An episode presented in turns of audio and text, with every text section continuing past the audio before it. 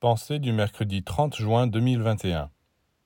Prenons l'exemple d'un grand artiste, d'un véritable clairvoyant, d'un mathématicien génial. Il possède un don. Et qu'est-ce qu'un don? C'est une entité qui s'est installée chez un être pour se manifester à travers lui. Bien sûr, nos contemporains n'admettront jamais que les talents, les capacités sont des entités qui habitent les humains. Mais alors, Comment explique-t-il qu'il leur arrive de perdre tel ou tel don? Justement, parce que c'est un autre qui a bien voulu s'installer chez eux, mais comme ils lui ont créé des conditions désagréables en se laissant aller au désordre des passions, cet être-là a fini par s'en aller.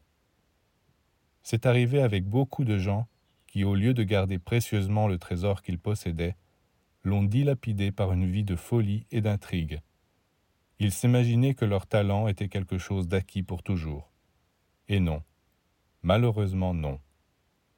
Si vous ne voulez pas perdre vos dons, si vous voulez les amplifier ou en acquérir d'autres, vous devez préparer pour les entités célestes une demeure convenable, la paix, l'harmonie, le silence.